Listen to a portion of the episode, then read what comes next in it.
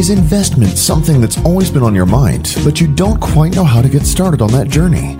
We are here to set you on the right course. Welcome to My Cashflow Academy's Investors Corner with your host, Athena Paquette Cormier.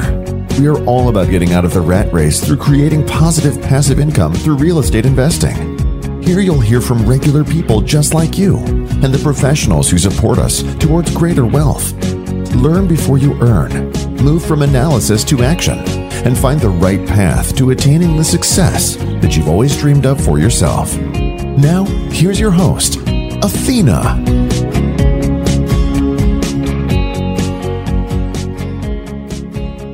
So, welcome everyone to Investors Corner, where we chat with investors who have made it out of the rat race and tell us just how they did it. We also chat, though, with guests who, who teach us about new tools and techniques and different investing opportunities that help us grow our wealth and get us out of the rat race, too.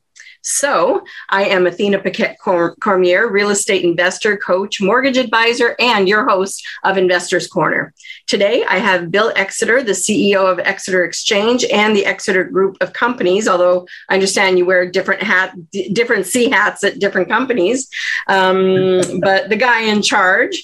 And uh, he's here to talk to us about, teach us about, and talk to us about the reverse 1031 exchange, or what I like to call the buy now, sell later.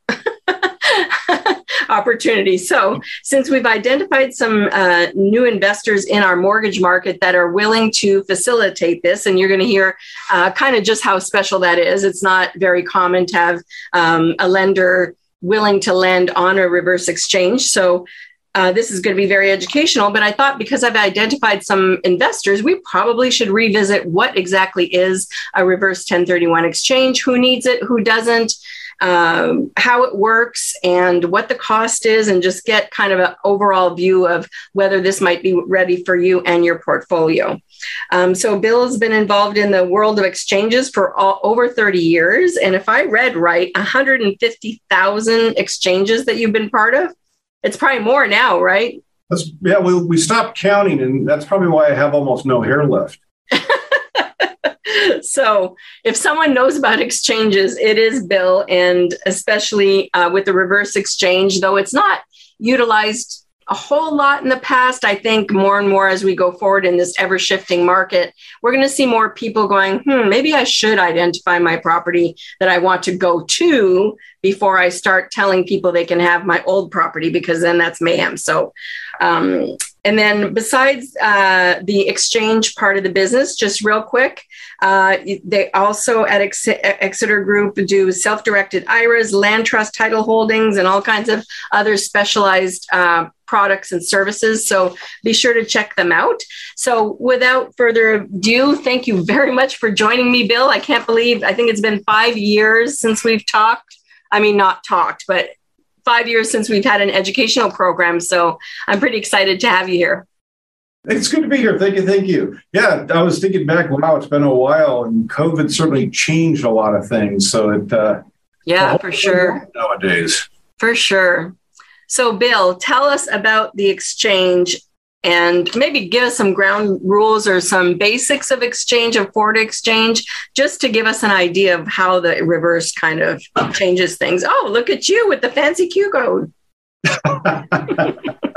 and what i thought i'd do is kind of i'm just going to kind of fast forward through some of these. Um, and i'm not going to really cover the basics. Unless anybody has questions we can go through basics oh sure. We could do it that way or anything like that, if, if that's okay, or whatever you yeah. when you kind of quickly touch the more important parts of 1031s and then go into reverse. Okay, sounds good. Okay. Um, well, with that, we can kind of start with the basics that are the most important parts. And, you know, we, we always label our presentations unraveling the mystery of 1031 exchanges because there's, you know, we get, well, I guess the best way, we get three or four people who will call us and they say, I get three or four different answers after talking to three or four people and I'm so confused. And what are the issues? And it really boils down to they're getting a lot of opinions. So, what we try to do through our programs is talk about why that's happening, what the different opinions are, you know, what the real issues are, uh, what's the conservative and what's the aggressive position. Uh, in, inside the exchange, I mean, what's the aggressive way and what's the more conservative way? Okay, got it. Exactly. That way, you know, the investors, some investors like to push the envelope and get aggressive, and others don't want to push any envelope and they want to be very, very conservative. So mm-hmm. I think mm-hmm. as long as they know what the real guidelines are and the issues are, and that there is a broad range or gray area, if you will, uh, then they can decide what they're comfortable with. So I think that's part of the key.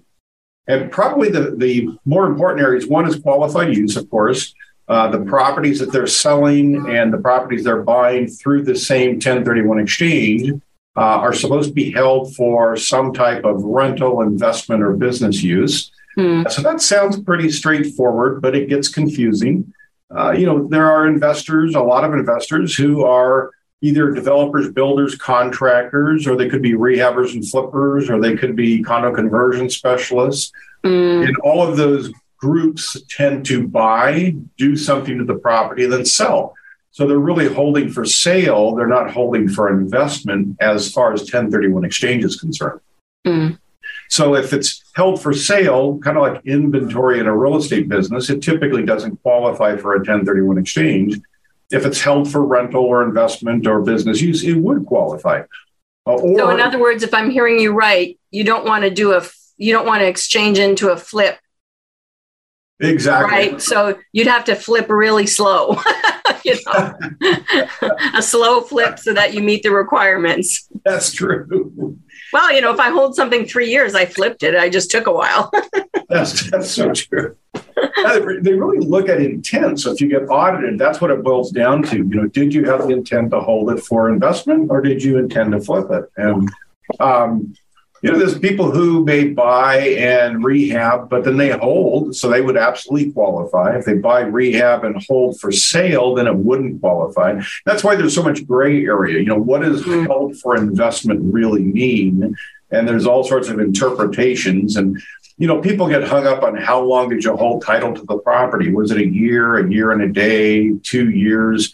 There's no holding period. That's what shocks people because they hear it all the time. But the code and the regs have no holding period. All they say is you have to have the intent, but the longer you hold it as rental, the easier it is to prove intent. So that's why it, it's somewhat important, you know, it helps to demonstrate intent, but it's not the the deciding factor really.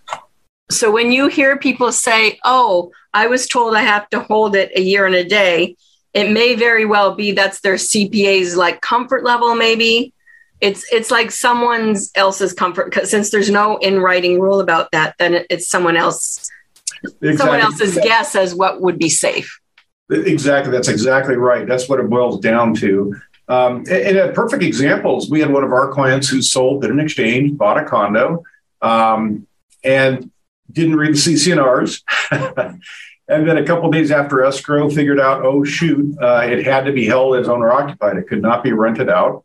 So uh, he immediately sold in an exchange. Uh, he was audited and by the California Franchise Tax Board, but they allowed his 1031 exchange, even though he held the, the first uh, acquisition for about a month and a little over a month, uh, because he could prove, especially with all of his panicked emails, that he intended to hold for rental purposes. It just, there was a business. Interesting. Reason. That's very interesting. Yeah the other lesson I hear in there is read the CC&Rs before you close escrow. yeah. That might be a better idea. that was the first panic. Uh, I just read it and I know I was supposed to do it before that, but yep, that is very right. true. Uh, the other area we get lots of misinformation on or frustration on is like kind property. And you know, there's still curriculum out there that says if you sell a condo, you have, to, you have to buy a condo. If you sell apartments, you have to buy apartments, and that's not true. And literally, it means if you're you know, if you're doing an exchange, a like kind means you're selling real estate, you have to buy real estate. So anything that's considered real property will qualify as like kind as long as it's held for rental, investment, or business use. Hmm. So any even things that you would never think of, like air rights, water rights, mineral rights, oil and oh, gas. That's interesting. All of those would be considered uh, real property. We've done exchanges on cell site towers, billboards, uh, timberland, vineyards you know, there's just a lot of things. As long as it produces, if I'm going to eat all the fruit myself, that's not an exchange. But if I'm going to create a business out of the vineyard, then then that's an exchangeable. That's, that's a qualified property, right? Yep. If you're okay. eat yourself, you better like wine. Yeah. Yeah. Not that much wine. but that, that's exactly right. That's exactly what it boils down to. Um, so it just has to be like kind. The only the only exception there is if you're selling U.S. property, you have to buy U.S. property, and if you're selling mm. foreign property, you have to buy foreign property. Uh, a lot of the websites out there tell you you cannot do a foreign property transaction. Uh, that's not true. What they really mean is you can't sell U.S. and reinvest in foreign, and you can't sell foreign and reinvest in the U.S. through a 1031 exchange. So, but, are you saying that you could do, say, Singapore to Singapore? I have clients with Singapore property, right? So, I guess because it's on your tax return, you want to protect yourself and do the exchange within the U.S. tax return, even if the property is foreign to foreign. Is that correct? that's correct. Okay. Because U.S. of course wants to tax you on everything. Right. They don't care where the property is. Right. They don't care where it's located. So as long as it's foreign to foreign, it doesn't have to be the same country. It would qualify. So they really uh, have to calculate their gain in the U.S., calculate the gain in the foreign country. Of course, it doesn't defer the foreign country tax. Right. Uh, they have to, they'll get a foreign tax credit for the foreign tax they paid uh, on their U.S. tax return and then they determine whether it makes sense to do an exchange or not. And some countries have a very, very low tax rate, so it absolutely makes sense. And other countries have a higher tax rate. Uh, it's probably a push or, or just doesn't make sense. Mm-hmm. Interesting. I love the Mythbusters. I love it when you play Mythbuster because there are so many misconceptions out there. So I love that. There really are. It's, it's just amazing. Those are the calls we get like, okay, I'm getting three or four different answers. I'm trying to figure out what really matters. Well, I figured those people probably are seeking advice. So they're probably like calling a realtor, calling their CPA, maybe calling a lender, just getting opinions that are not from an exchange expert, right? So it's just whatever those people learned. And yeah, that's, that's what I, I'm guessing that's what's going on when that happens. Yeah, that triggers a good thought because obviously each of those parties have a sliver of knowledge and a sliver of expertise, but not mm-hmm. the whole pie. Um, so the 1031 exchange expert like us, we know the 1031 exchange, but you know, sometimes there's something else on the tax return where it might not make sense to do a 1031 exchange, and we wouldn't know that. So uh, it's always a, very, very important to talk to the tax advisor. Mm-hmm. And many of the tax advisors will know how to report the exchange, but not necessarily how to structure it. So it really requires both parties to kind of work together. And a, a conference call with all of them is perfect because that way we can kind of flesh out all the issues. Mm-hmm. Right. Yeah, because everyone's every professional sees the event or the uh, strategy or the the yeah the thing you're about to do. They all see it from their through their prism and how it affects their their area of expertise, but in your life. So your tax guy, I run into this all the time when people are, you know, doing their tax return. The the CPA wants to save them the most, t- take all the deductions they can legally take, but then fr- through my prism, I'm like, hey, if you do that you're hurting your chances of qualifying for the loan, right? So it's just, I think it's it's that bit that you definitely do want to ask other people, all your experts about the thing you're about to do, how it affects their area of expertise. Yeah. Absolutely, yeah, because they all have that little piece of pie that they need to put together to make sure it works. Right, right. Yep. The um, and as you were talking there, triggered another thought too. Of one of the things you see on the internet and brochures and what have you is that you have to trade equal or up in value you have to reinvest all your equity. You have to replace your debt. Well, those are those comments are based on the fact that most exchangers want to defer all of their taxes, so that makes mm. sense. But you could do a partial exchange, and it doesn't hurt the 1031 exchange. It just means you're going to pay some tax. So mm. your your clients are probably just like our clients, where they're often real estate rich and cash poor. so Right.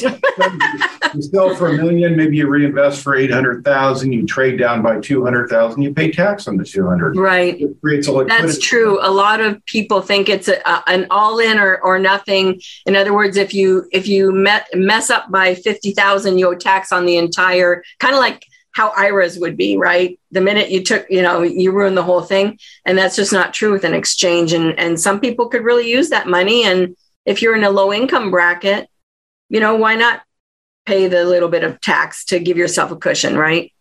Absolutely. And in some cases, if you're in a low enough bracket for that particular year, your capital gain, gain rate might be zero. It's a very unusual, but it's possible. Mm-hmm. Uh, so you never know. The other thing, too, is like I mentioned, other things in the tax return. A lot of investors who have a lot of real estate, maybe a W 2 income, et cetera, if they make too much money, they can't take advantage of the losses on their real estate. So it becomes a suspended passive activity loss. True. Well, trade down in value, If you trade down by 200,000, you recognize 200,000 of taxable gain. But if you have 200,000 of suspended losses, that should offset that. And then you right. and if you've held it long enough, you might just well, you know, you have several properties, you may very well have that much, right? It's, very easy to get to that point, and people often forget that. And that's where we wouldn't know. Uh, you know, you've got to go to your tax advisor to figure that out. Hmm. Cool.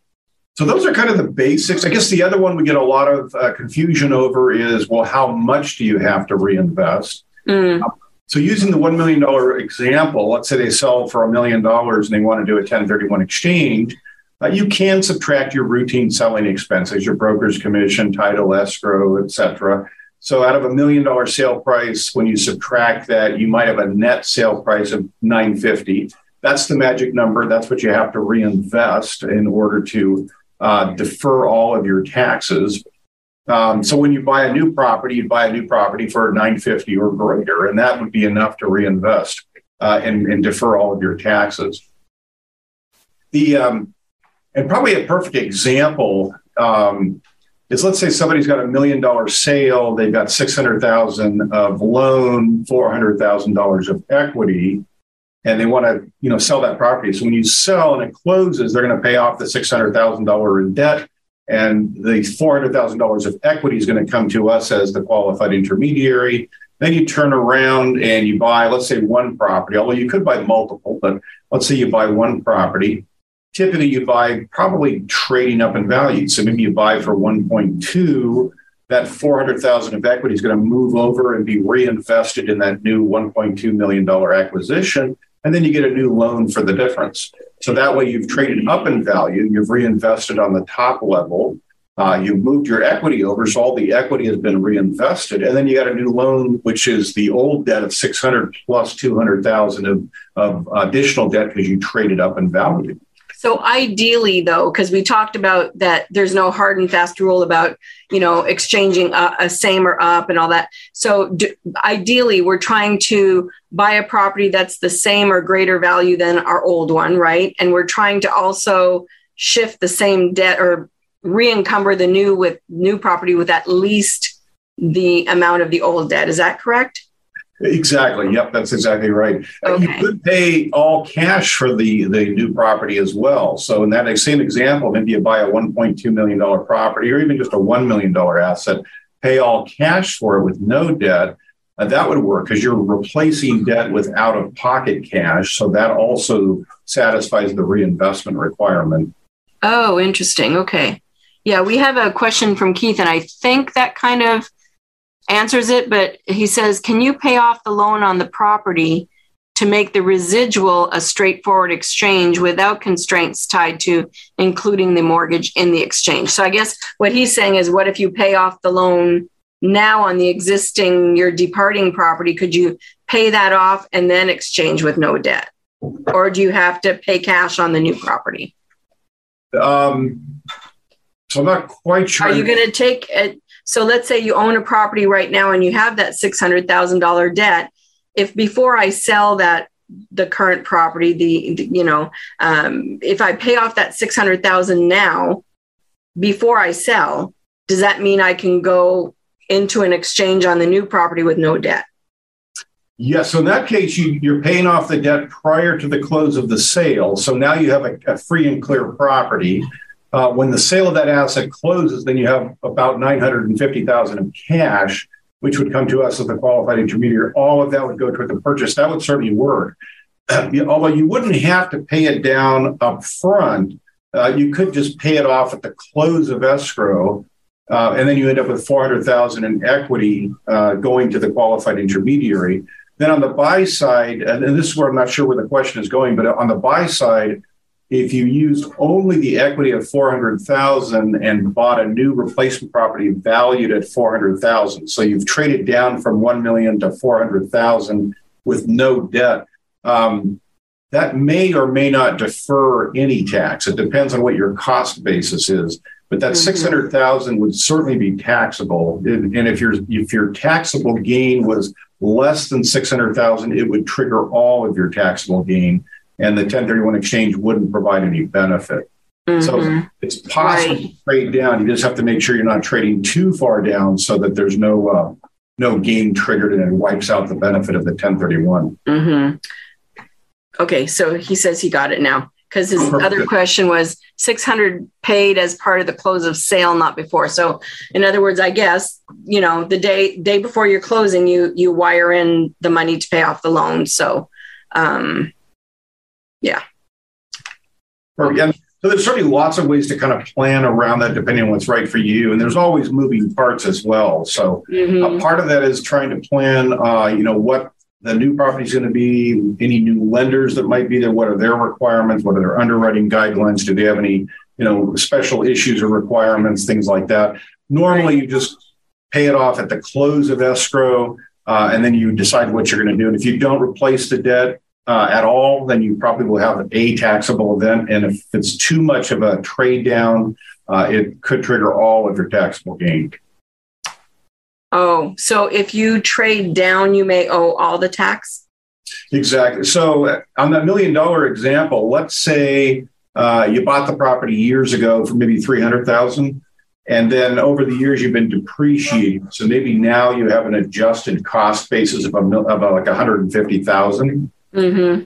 Um, until you buy $150,001, you're not deferring any tax.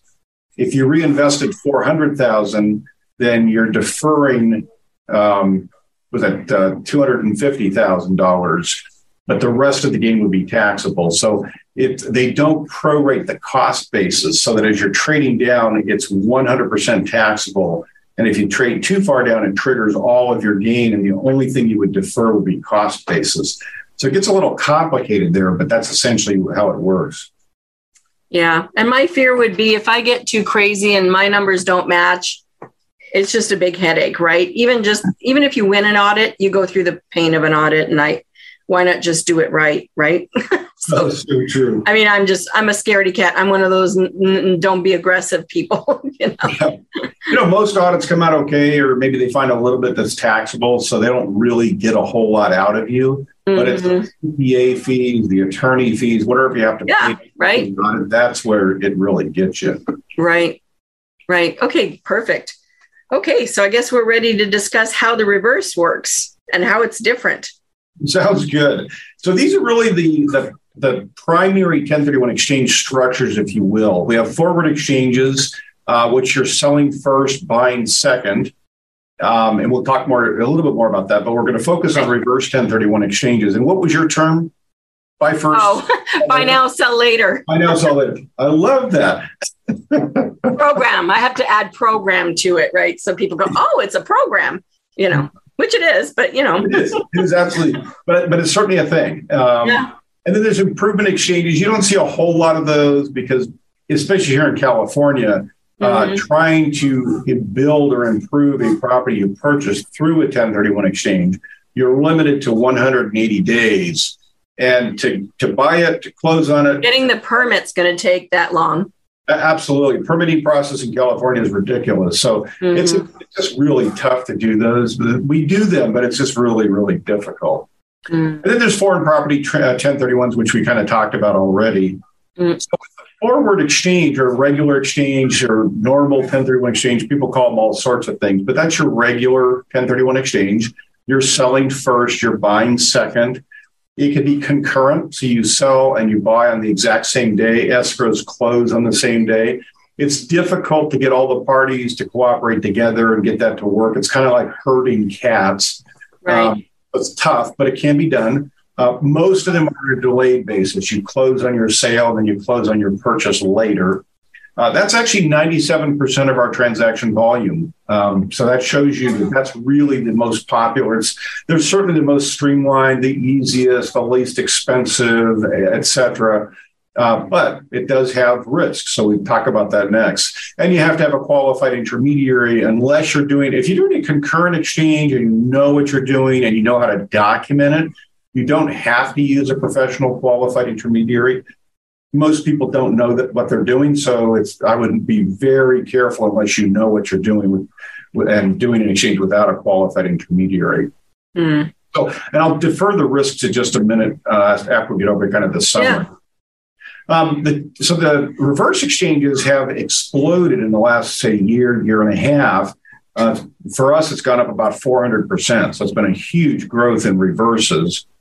Um, and, and, that's a factor of the market. We had COVID and coming out of COVID, um, we have just huge amounts of money out there. You have a hot real estate market, you have bidding wars, you have multiple offers. Uh, it's just a crazy market. So the reverse allows you to go out and buy your property first, lock it up. You've got it. You don't have to worry about, am I going to find my replacement property?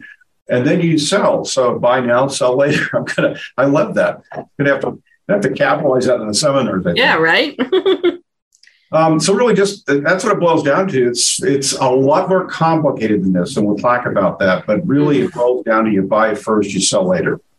The, the challenge is that you have to have a parking arrangement. Uh, the IRS has set up this whole exchange accommodation title holder role, which is one of the things we do. Uh, we have to hold. So, what did you say? Exchange accommodator. Uh, exchange accommodation title holder. People call it EAT for short. Okay. Which goes well with me because I love eat. I love to eat. Love yeah. and that that doesn't mean that. It means you're working.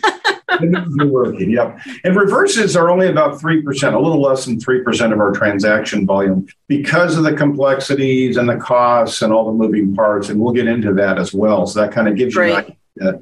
But if you as an investor can, you know, get through all the stuff we're going to talk about, um, reverses really take a lot of the risk out of the 1031 exchange because you buy first. You don't have to worry about whether or not you found your property. You found it. Right. And i mean i the- just uh, just to drill that home i have seen so many people with failed exchanges because they couldn't pull the tr- first of all they back themselves into a corner and they have to decide too quickly on a property. And then in the the market we've been in for the last five years, let's say, with people just going crazy and buying up everything and cash offers beating people, sometimes it's just they can't even get the property, even if they don't like it, they couldn't even get it, right? So you so you see a lot of big tax bills because you couldn't take action for whatever reason. You couldn't take action and you didn't go through with it. And then of course the bummer parts you not only do you owe the taxes but you don't have the cash flow and then people are disappointed and go, oh, well, heck,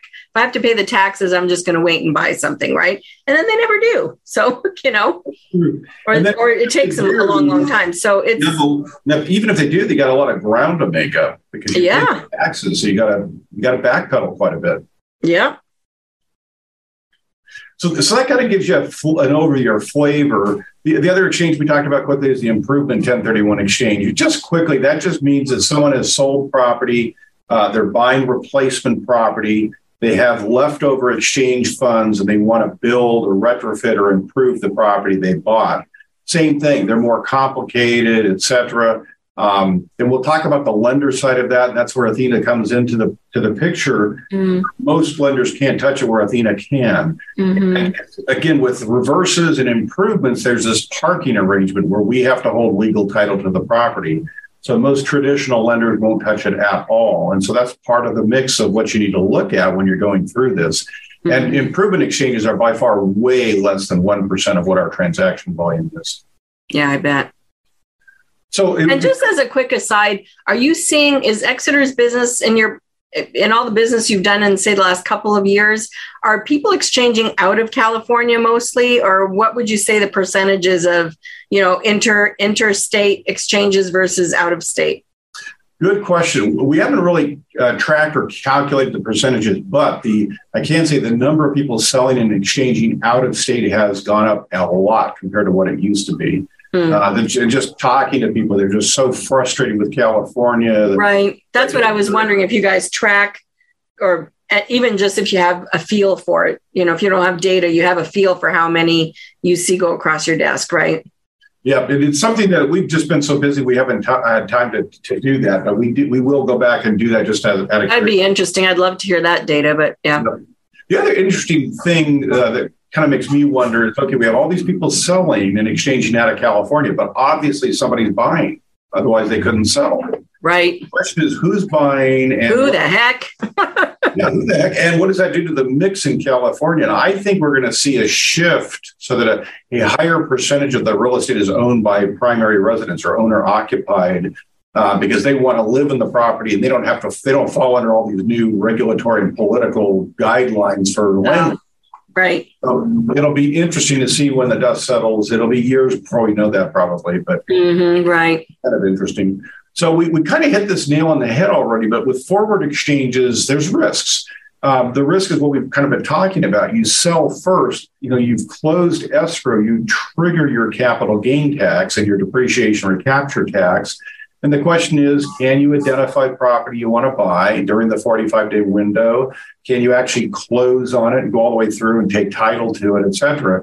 If you can't, if you can't identify, you can't find it, or you do, but you can't close on it, it becomes a failed 1031 exchange and it's taxable. There's no way to go back and fix it. There's no way to go back and undo the transaction. It, it's just taxable.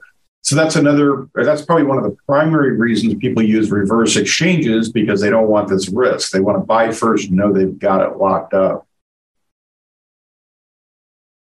So that's really the benefit of the reverse. So the, the reverse, of course, um, it's a, like it's a great alternative to the forward 1031 exchange because it solves that.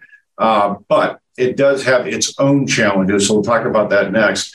For those who want the citation, it's Revenue uh, Procedure 2000 37. So the IRS came out with that in the year 2000. Uh, for those who want to go read up on it. So that's the revenue procedure that actually allows this parking arrangement we're going to be talking about. So, you know, why would you use a reverse? Uh, why would you not use a reverse? Uh, there's, there's, you got to cover both sides of the whole thing. So we've kind of covered why you would use it, which is take the risk out of the forward 1031 exchange. Um, you don't have to worry about the deadlines, but it's also good when you've got the la- the market like we've had the last two years, three years. I mean, it's a crazy market, like Athena pointed out. It's just nuts, and you know, multiple offers and bidding wars, and it's just nuts. So, if you do a forward exchange, there's a very high probability that you won't be able to get the property. So that's why the reverses kind of took off for those who could do that. So it really helps with all of that. Um, there's also all sorts of reasons why you might have to buy first. We've had clients where they were going to do a regular forward 1031 exchange. They've got their property sold, it's under contract, it's in escrow. They put their new replacement property under contract, it's in escrow, and there's it's just about ready to close on the sale and almost ready to close on the buy. And all of a sudden the buyer on the sale falls out. So now you have the issue of do I walk away and lose my deposit? Do I still close on the purchase? I mean, what do I do?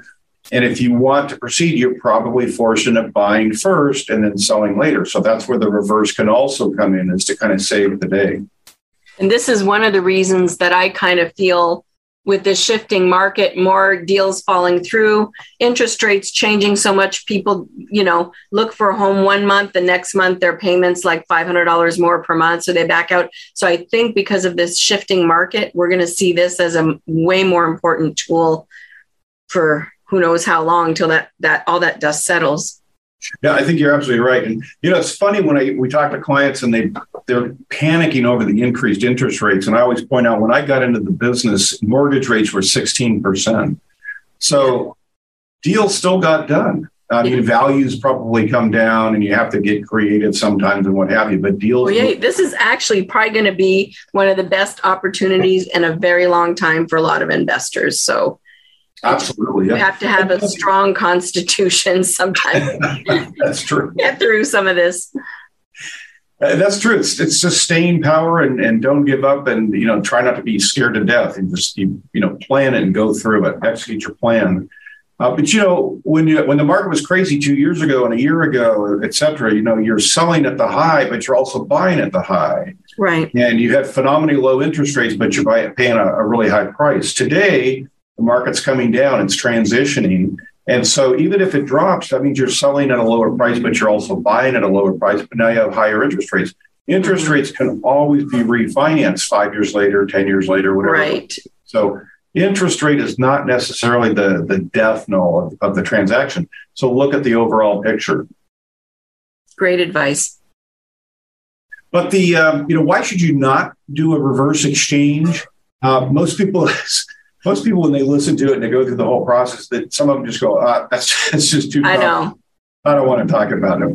So that's one of them. There's a lot more involved. There's a lot more complication. There's a lot more moving parts. There's more costs involved and labor intensive, et cetera. Um, to kind of give you, a, a, I mean, there there's all sorts of fees out there, so it kind of depends. Um, with a regular forward 1031 exchange, I think most of the really good qualified intermediaries they probably fall in a range of like a thousand to fifteen hundred dollars per 1031 exchange if it's a one to one exchange.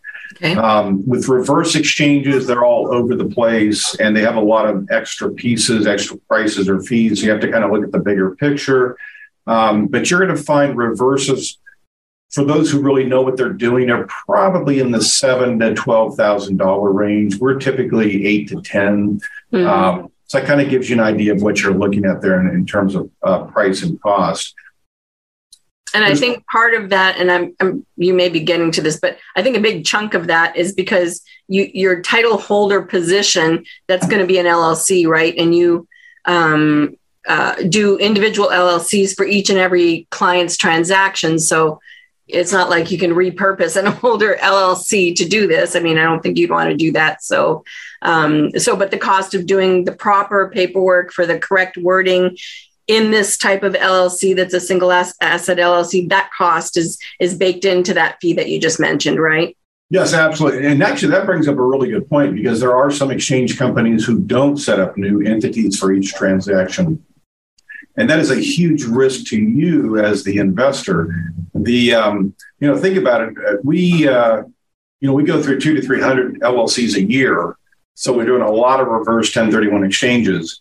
And if we put that real estate all through the same entity for the entire year, it's just a matter of time before somebody's property has some kind of a lien or a judgment or toxic waste or whatever it might be that's going to attach maybe the, the entity or maybe attach all the properties that go through the entity. So it's critical that you have a brand new entity just for your transaction and that entity gets dissolved or you keep it uh, once your transaction's over with. So that's a good point um, never, I would never. I mean, that's a scary thought. What you just said that.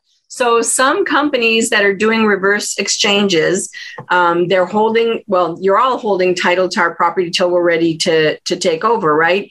But they're using an LLC that has other people, total strangers, properties owned by that same LLC. Yep, that's exactly right. And, and wow. I don't know why they do it. Uh, you know, part of it is a cost savings. Part of it is just the way they do it. Um, you know, get the cost down. You can charge less, but the clients don't realize they're stepping into a huge liability situation. Huge risk there, yeah. Yeah, you just okay. Good to know where it's going to go. And you wouldn't, as a consumer, you would not know to ask that when you called to get their quoted fee. Um, and even if they tell you, you know, they may just full disclosure, hey, we do this thing. But as a consumer, you may not know what what kind of risk that represents, right? So that's that's very good that we pointed on that. Absolutely. Yep. That's just that's a big one. It's huge. I mean, I get it. It's it's very labor intensive to form an LLC, take title, you know, do everything you have to do to maintain it, then ultimately dissolve it or transfer it. Mm-hmm. Um, it's a lot of work, but it's the only way to do it right. That's the best practices. Uh, anybody who's doing something using just one entity, they're just taking shortcuts and they shouldn't be doing that. Well, for sure, if someone was with one of those com- companies that does that, there is no way my investor would say, "Oh, sure, we'll give you a loan with this LLC holding title." And no, there's no way. that's true. Yep, that's absolutely right. I mean, uh, of course, we care about us, right? So we as lenders are not playing that game. you know, you know, we won't. We'll we'll go play a different game than if that's if that's what's going on. So yeah, that's what yeah, that's what it was, dude. And that's literally the last. Excuse me, the last bullet item is is the challenges with lenders. We can talk about that coming up because mm. um, lenders, you know, most lenders won't touch it. So that's a, that's really a big one. Mm-hmm. Well, for sure, just from from the world of money, right? Fannie Mae, Freddie Mac, FHA, VA, USDA, none of those guys allow you to even get the loan in the name of an LLC that you are the only beneficiary. There's no question that it's you, right? Um, so they're out. And then anyone that's like a conduit to sell to Wall Street, like jumbo, we'll call them jumbo lenders, they also are out of it. It has to be a lender who controls their own money. That's the that's whatever that looks like. You know, non QM, a portfolio lender, um, you know, a small regional bank, maybe. You know, people that keep their loans in house and use their own money. They're not answering to any other investor. Um, if they control their own money, those are the only ones that will be able to do that. Absolutely. That's a perfect summary. That's a great way to look at it because that's exactly what the deal is. That's always the challenge. So let's kind of dive into the reverse structure. Yeah. There. Um, and this will lead in right into more discussion on the lender side of the, of the transaction. So mechanically, you know, how is it structured? And it's certainly a lot more complicated than a regular forward exchange. With a forward exchange, all you have is the qualified intermediary. They draft the 1031 exchange documents. They work with the escrow on the sale and the buy side. And, you know, it's fairly straightforward. With the reverse, um, in fact, maybe what I should do is back up and say, uh, a pure reverse exchange. And I'll caution you that that does not exist. But uh, to kind of set the stage, a pure reverse exchange would allow the investor to go out, buy the new property, take title to it, own both properties at the same time, and then sell the relinquished property later. And the IRS does not permit that. It just doesn't exist. But they've set up this uh, kind of parking arrangement, which is the revenue procedure 2000 37 that I referenced before, where typically the replacement property they're buying is going to be acquired and held or quote unquote parked uh, with an exchange accommodation title holder. So we have a sister company that we have that all they do is act as the exchange, excuse me, the exchange accommodation title holder. And I'll have a little diagram next to show you that. Um, so that adds complexity, just like you pointed out. It adds complexity to the transaction because they have to set up all those individual LLCs, et cetera. And there's a whole different set of documents as well. So it's a lot more complicated. Uh, investors have a hard time kind of understanding the process and the flow. Uh, and it just adds complexity to the closing process, to escrow, to title. Uh, they need to verify, you know, who are all these entities, give me all the legal documents so that there's just a lot more involved. So I obviously got ahead of myself here. So here's your true or pure reverse exchange that is not permitted. So we have to rely on that parking arrangement. So this is where it gets a little difficult to explain verbally, but I'll do my best and you know throw questions at me if, if you have any questions. Yeah, please feel, put your questions in the Q and A. I've got the box open so I don't miss it. So go ahead if you have questions. So the there's really two ways to structure a reverse 1031 exchange. And we refer to them as the exchange last or the exchange first. The exchange last is really the preferred structure from the investor's perspective. Um, to kind of break it up into component parts, there's really two component parts. With a reverse exchange, you've got the actual 1031 exchange and you have a parking arrangement. So with the exchange last, that means that up front, the only thing we do is acquire and hold or quote unquote park legal title to your new replacement property. So you found your new replacement property. Uh, you're going to buy first. Uh, we're going to take title to that property and escrow closes. That's the only thing that has occurred. So the exchange hasn't happened yet. All we've done is the parking arrangement. So because the exchange hasn't happened yet, we don't care how much cash you put down. We don't care how much the financing is. Uh, you can finance it 100% if you can find a way to do that. It doesn't matter. Uh, so you, if you go back to your exchange rules, you have to reinvest all your equity. But in this case, we haven't done the exchange yet. We've only parked title to the new replacement property. So that's why it's preferred, uh, the preferred method, because it doesn't matter how you pay for this thing. You're just parking title to it with us. Then let's say you know three, four, or five months down the road, uh, you sell your current property, the relinquished property. Now at that point, it's really a concurrent 1031 exchange. So the relinquished property closes escrow. Uh, you're going to deed the property to the buyer. The buyer walks away. They don't care. The proceeds come to us as the 1031 exchange qualified intermediary. And then we can take the cash and we can pay down or pay off the debt, whatever is necessary. So we can make sure that the property has the right amount of equity, the right amount of debt, et cetera. And then we wrap up the reverse exchange and transfer the parked property to the investor. So it's really a parking arrangement up front and a concurrent exchange at the back end. And that's the preferred method because it allows you a lot more flexibility.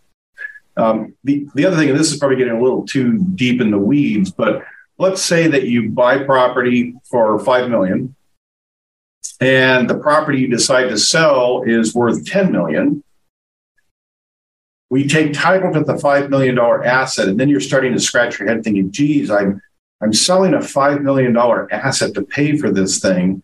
I'd really like to buy another replacement property to use up the other $5 million of sale proceeds. Mm-hmm. Because we took title to the replacement property, we can park title to the replacement property.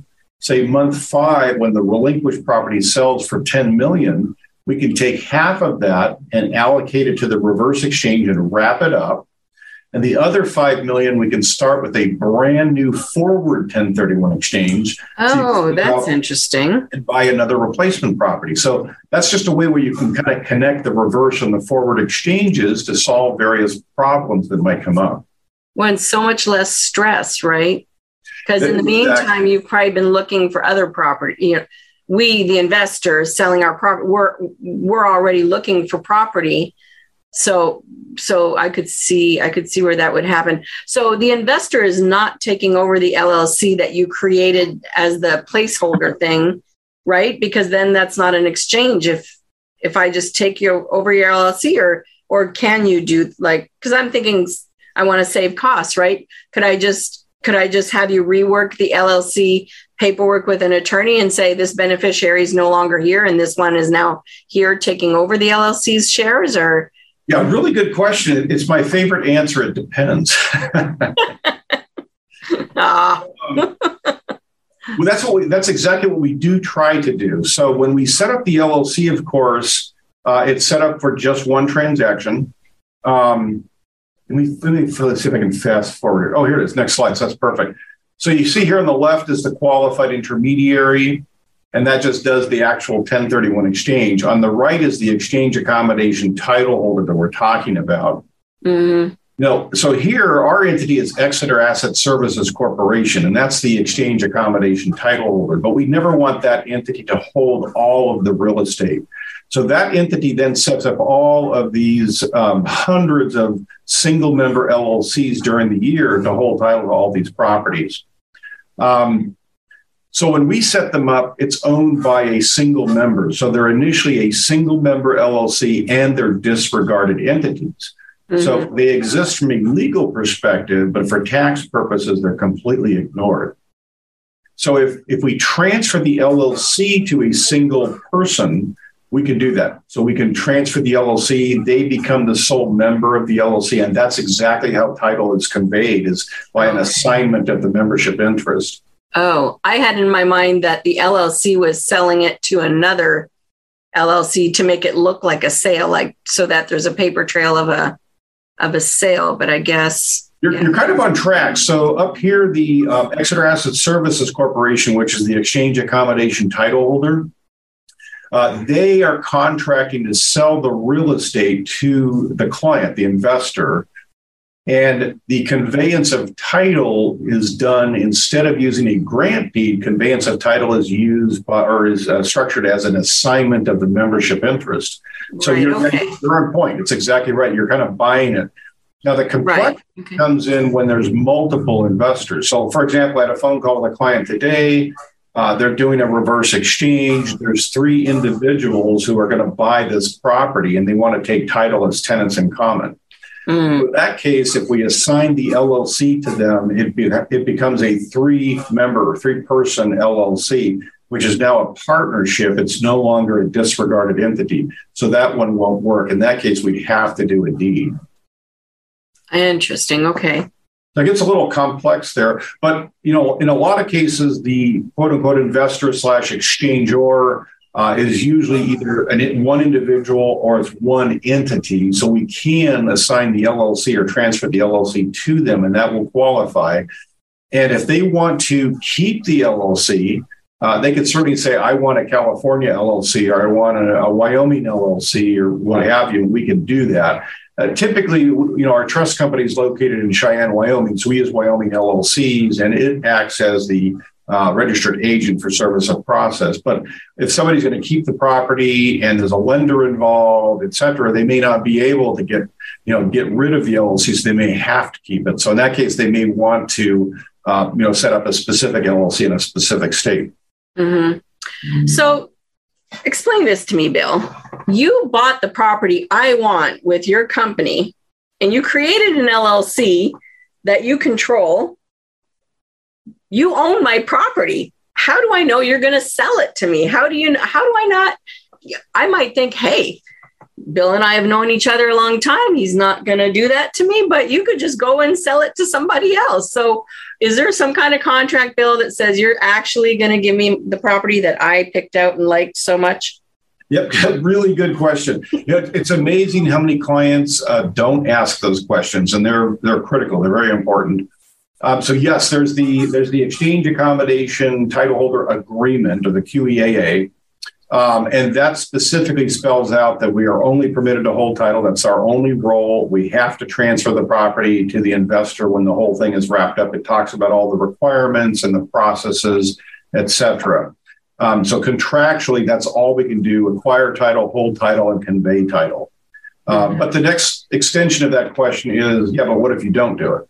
Because there's always that situation where an employee decides to go kind of crazy. Mm-hmm. So in that case, you want to look for your your insurance and bonding to make sure you're covered. Uh, and, and a lot of clients. Well, just, I'm looking for your insurance and bonding. Is that yes, correct? Okay, yep. not mine. okay, yep, mine.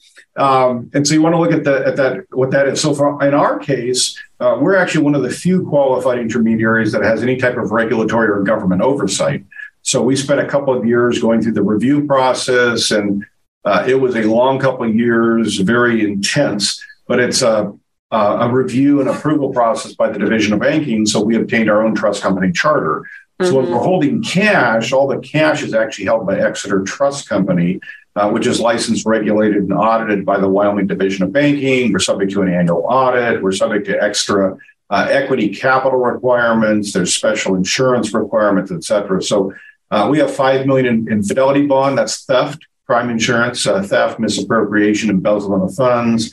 Uh, we have errors and omissions insurance uh, that would cover you if we screw up, if we omit something, that creates a loss for you. It's for $5 million.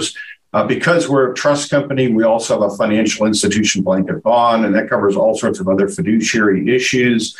Uh, it also includes things like cyber fraud, wire fraud, and things like that, which are getting right. more and more prevalent in today's world. Mm-hmm. Um, and that means we have a regulatory audit every year where they're looking over the shoulders, they're making sure all of the processes are done correctly. We follow our policies and procedures and, and what have you. So all of those are important. Uh, I've been doing this for 38 years now, and almost every failure I've seen could have been prevented had there been some type of regulatory oversight. So that is critical. That's excellent mm-hmm. question. Mm-hmm. So you buy, we identify this property we want to exchange into eventually. You take title to that, pro- or Exeter's E division takes title, has formed an LLC to, to, to take title of it, and you park it until we sell our our property that we're selling. Exactly. Once that closes, your your um, your QI is going to take the money and buy this property that you've been that your other division's been holding for us. Exactly. In fact, let me get to the next slide. Again. That's oversimplified, but that's the idea, right? No, that's exactly it. So when the relinquished property sells, like you just said, the escrow closes, the funds come to the qualified intermediary. Um, so that way they're they're held in the qualified intermediary account. They're actually held by Exeter Trust Company, not the qualified intermediary in our case. Uh, but in most cases, it goes to the qualified intermediary. But that's part of the 1031 exchange. Then the QI is going to use those funds to move over here, effectively pay those funds to the exchange accommodation title holder to quote unquote purchase the parked property. And the qualified intermediary will instruct the exchange accommodation title holder to transfer the property to the investor, whether that be through a deed or whether that be an assignment of the LLC membership interest or, or whatever is appropriate for that particular case. And then in most cases, the client has invested out of pocket cash. So they've either they've advanced everything maybe and it's an all cash purchase or they may have put, you know, 20, 30, 40% down. So those funds now can be paid back to the client. So the exchange accommodation title holder has signed uh, some kind of a loan agreement, or in our case, we call it an advance agreement where the investor has advanced funds to us to do this, and then we pay those back to him once we get the qualified intermediary's cash. Got it. So, one quick question from the lending side. So, you're signing all the loan documents, correct? Good question. Yes. The EAT, the EAT is is signing all, or no, the, the LLC is signing all the documents as the LLC or whoever whoever is the representative on the LLC, right? Yes, that's probably the most common is the LLCs down here that we've set up to hold title to the property. Uh, they would be the borrowers, so they would execute the promissory note and they would execute the prom or the uh, deed of trust or the mortgage. Uh, it does have to be non-recourse to the uh, exchange accommodation title holder and the parking entity. Uh, it could be guaranteed by the, the investor taxpayer. Uh, it could be cross collateralized. I mean, there's, mm-hmm. there's a wide. So it's okay. Uh, so I just want to make sure that in the exchange, it's okay for the the the person who owns the the exiting property, the old property. Um, that person, even though they're involved in that, they can guarantee the loan for the LLC on the new property, right? There's, that doesn't ruin the exchange or anything. Right, correct. Yep. It, it doesn't okay. do anything. So you can be a guarantor, you're just not on title, and that's kind of what my understand. The whole thing with exchanges is the names have to match, right? So exactly. Yep. So in that case, you know, the, the exchange accommodation title holder is really holding title on behalf of the exchanger, uh, mm-hmm. kind of as their agent, if you will. Right. And so they, they own it, but not directly. And that buys them the rest of that 180 day window to sell their current property and then wrap all this up. And the guarantee is not a problem. It's very common. It's done, okay. I would say, done most of the time on the lending side. Right. So that was kind of the exchange last structure. We park title up front, we do the concurrent 1031 exchange at the back end. There are cases where that doesn't work. Um, it may be that you're going to close escrow in just a three, four, five days. Uh, you don't have time to change lenders. Maybe it was back to that example I gave where you had the sale under contract in escrow, you had the purchase under contract in escrow, and at the last minute, the buyer of your sale property fell out of escrow, and you have to proceed with the purchase or you're going to lose the property. Uh, so in that case, um, the lender probably is not going to redraw the documents, probably will not allow us to take title to the property, and you don't have time to find a new lender. Um, you know, if you got a week or more, you could probably get that done. You how, you, would you like a week or two weeks? What's what's the timeline that you probably need to get that done for the loan? Yes. Sorry, I was reading the questions in the chat box. Um, well, it can go very quickly. It could be two weeks. I mean, you know, we really are waiting on paperwork. So the title report and the, you know, maybe an appraisal, maybe if there's a lot of collateral, then maybe we just do a drive by appraisal, you know, when we have to go quick. But usually it's other people holding us up. Yep.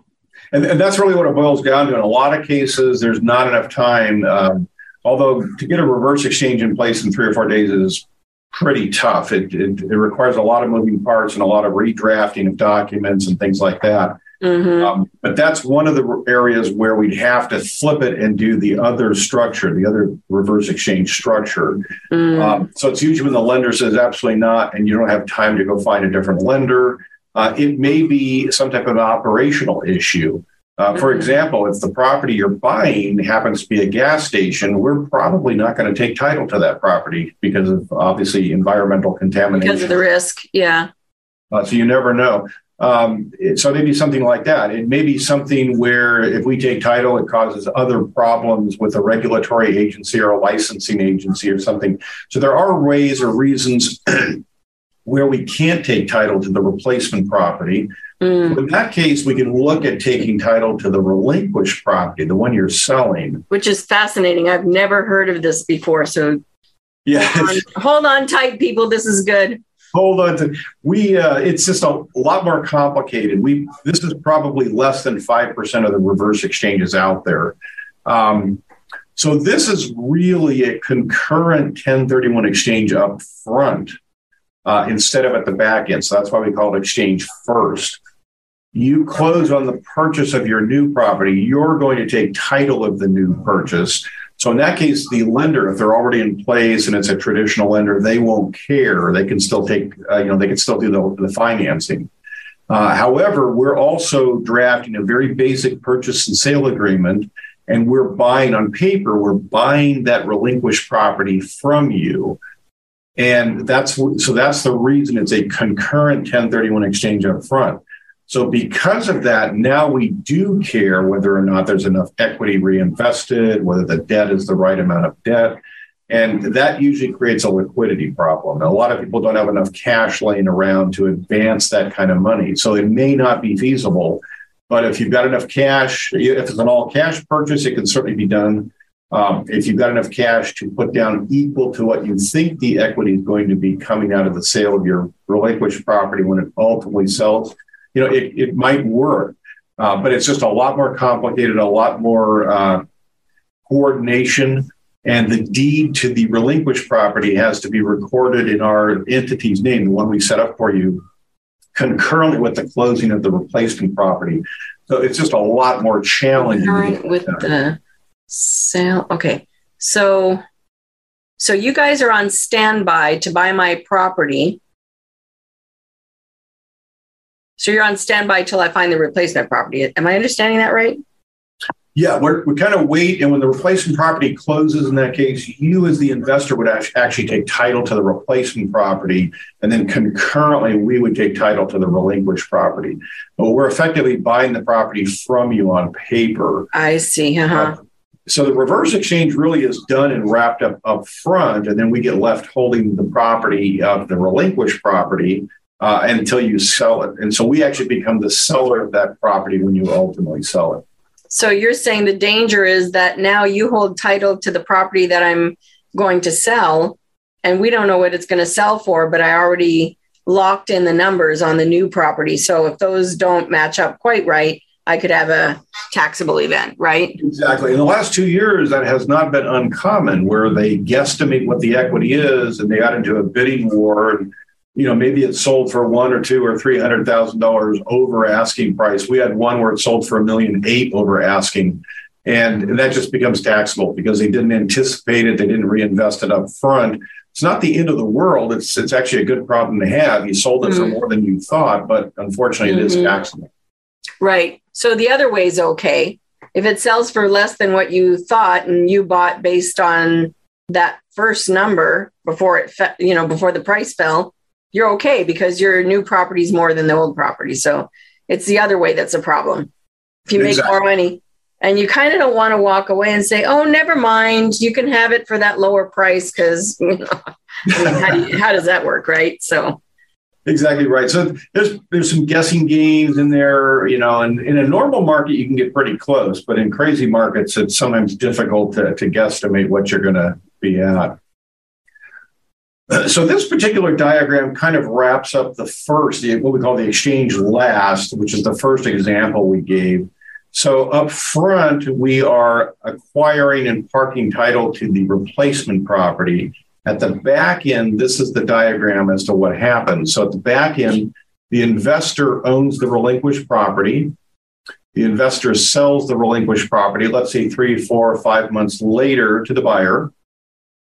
Uh, escrow is going to close, and the cash then goes to the qualified intermediary. The qualified intermediary then turns around and pays the cash to the exchange accommodation title holder to quote unquote purchase the park replacement property. And they also give the exchange accommodation title holder instructions to transfer the property to the investor. All of this happens concurrently at the back end of that exchange last structure. Okay. So I'm not sure this diagram helps or hurts. Yeah, it's it's a little confusing, but yeah, it makes sense. Maybe it should be more parallel lines. I don't know. So Keith had a question, and, and I missed it a few minutes ago. I, for, I forgot I should be scrolling this. Um, he asked if he could you could purchase the replacement property in a land trust instead of an LLC. That way, the ownership transfer is like off the books. Uh, good question. It you could do that. It would certainly qualify from a reverse 1031 exchange perspective because initially uh, we buy the property through a land trust, and um, Exeter Asset Services Corporation would be the beneficiary under the land trust. Uh, so that's the owner of the property at that point. And then you could transfer the beneficial interest in the land trust to the investor at the back end. Um, the challenge is it, it, doesn't provide any liability protection.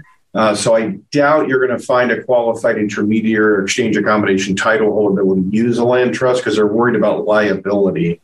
Mm. Um, but to uh, to work around that, you know, I would look for. We'd have to look at the fact pattern, but you could probably say, "Look, I'm buying property, let's say in California. Uh, I want to use a California LLC. I'm going to keep the California LLC." And then we could transfer the membership interest in the California LLC to you, which you would keep then.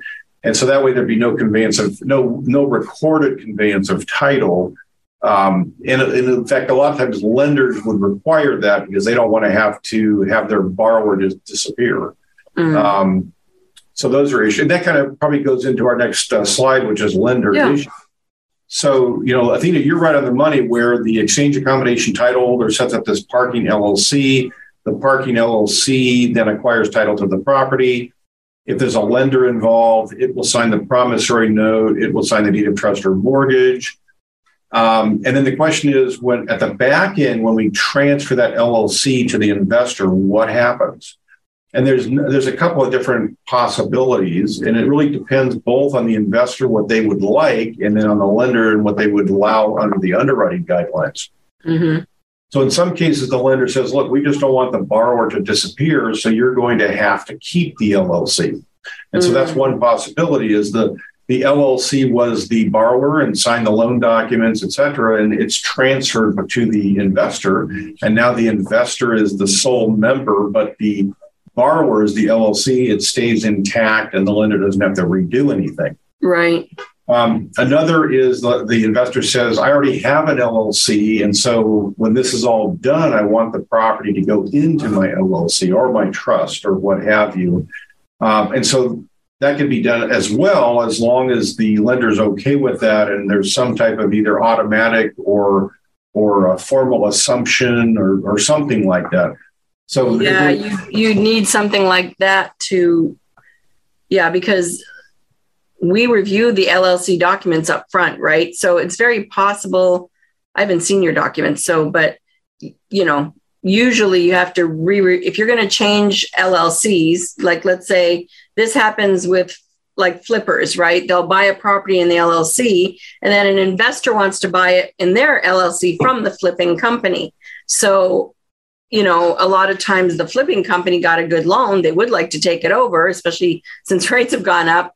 But that means the lender has to review everything. But that's that's true of any assumption, right? So any loan that's being assumed, the lender wants to review the new entity or the new person or whatever the the new entity that's borrowing or taking over the loan. They're basically borrowing brand new. It's a new relationship, so they want to make sure that this new borrower meets their requirements, right? So so, so, all of that should be probably talked about up mm-hmm. front with the lender to make sure you know exactly what up front how you're going to do it. Yeah. Mm-hmm.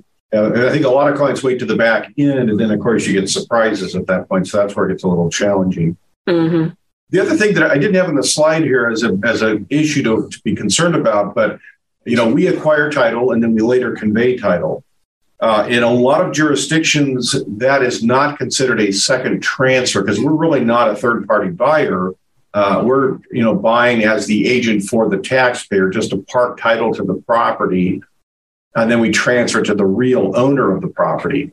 So, in most counties here in California, uh, there's a specific exemption where we can quote the the, ta- the, revenue and taxation code, et cetera, and not be subject to a second documentary transfer tax.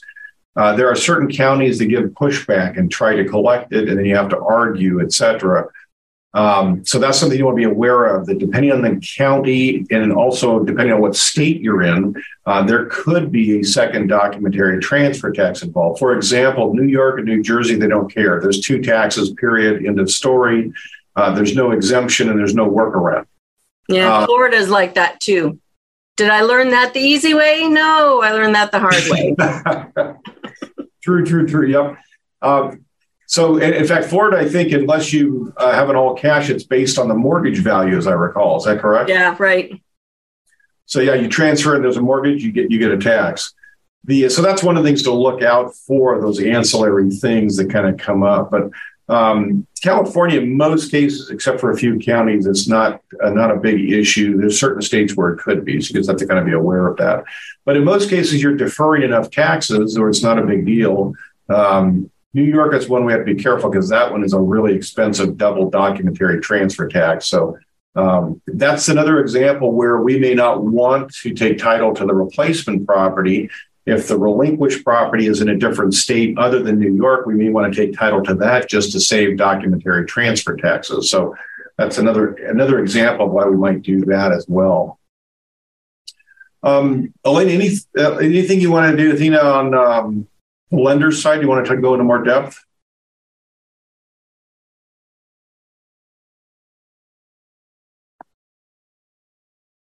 Did I lose Athena?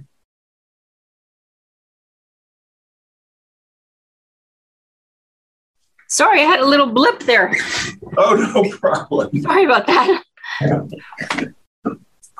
Anything else on the lender side you want to go into more detail on?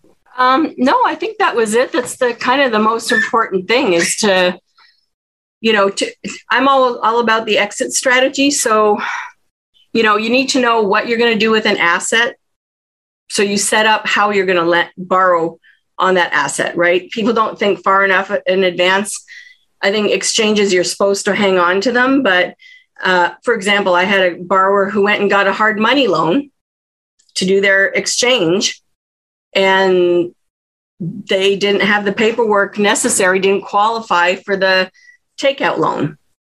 So they were stuck, right? So you always want to think, how am I how am I going to do this? Because a lot of these things should not be changed or difficult to change. So and difficult to undo. So I think that that's usually my advice. Let's think about think this all the way through so you know what loans you're going to need to do this or what cash you, you need, might need to do this right um, so yeah sometimes really i had a borrower like he didn't plan it ahead and i had to get mezzanine financing and that's tough to find someone who's willing to give you some of your down payment money to do an exchange. So, you know, you just want to think all these things through. Where am I going to get the money? What's going to be necessary to make this come through, right?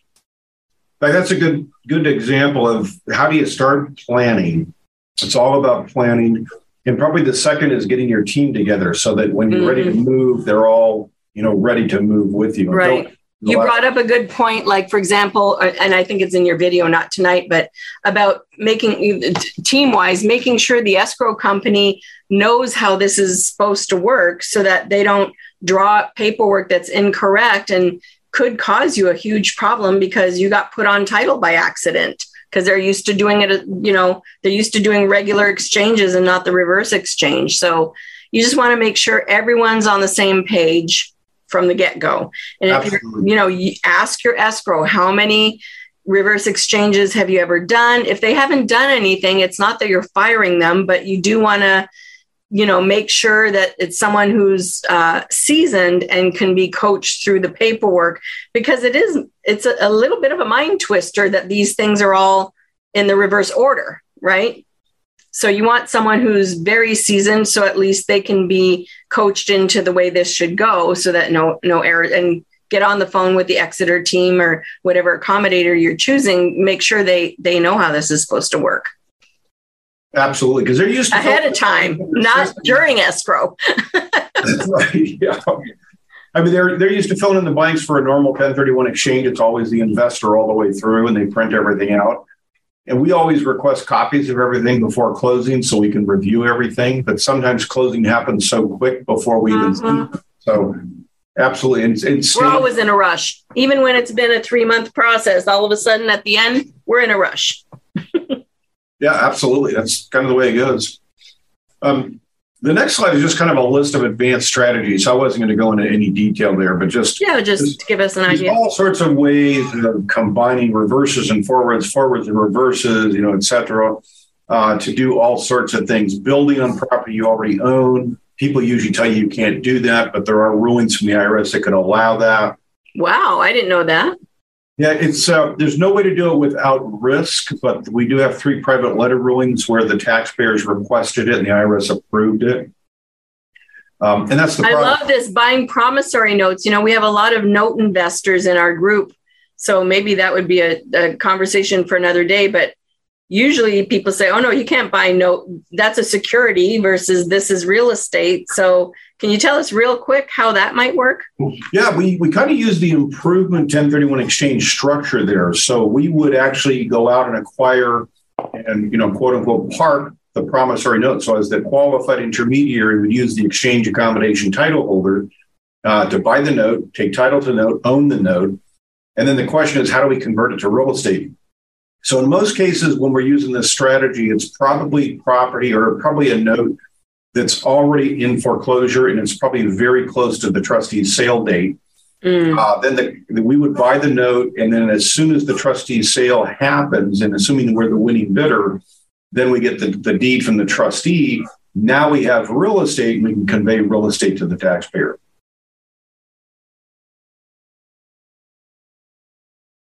So it's kind of a fun little strategy there if you've got notes that are in default or something like that. Well, a lot of our note investors go after the non-performing notes. So yeah. So there are options that the risk with that, if you're doing a regular forward exchange, you've sold, you've triggered your gain. And if you're going after a note, uh, the trustee can postpone the trustee sale over and over and over. If they right. postpone past your 180 day mark, you're in trouble. So there, there's risks with that. You have to you have to kind of know all the parties and know what's really going on. Right, right.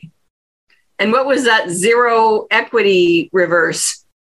Oh, zero equity is exchange. You see that coming up. So with the zero equity, um, it's a scenario where the investor owns property, a recession hits, and we could be very well headed that direction from in a real estate recession. You never know. Mm-hmm. Um, where the value drops below what you owe on it but there still could be a taxable gain. So, for example, let's say years and years ago you bought a property for one hundred thousand to make it easy, and every year or other year you refinance and pull the equity out, and it keeps going up in value. Keep refinancing, et cetera.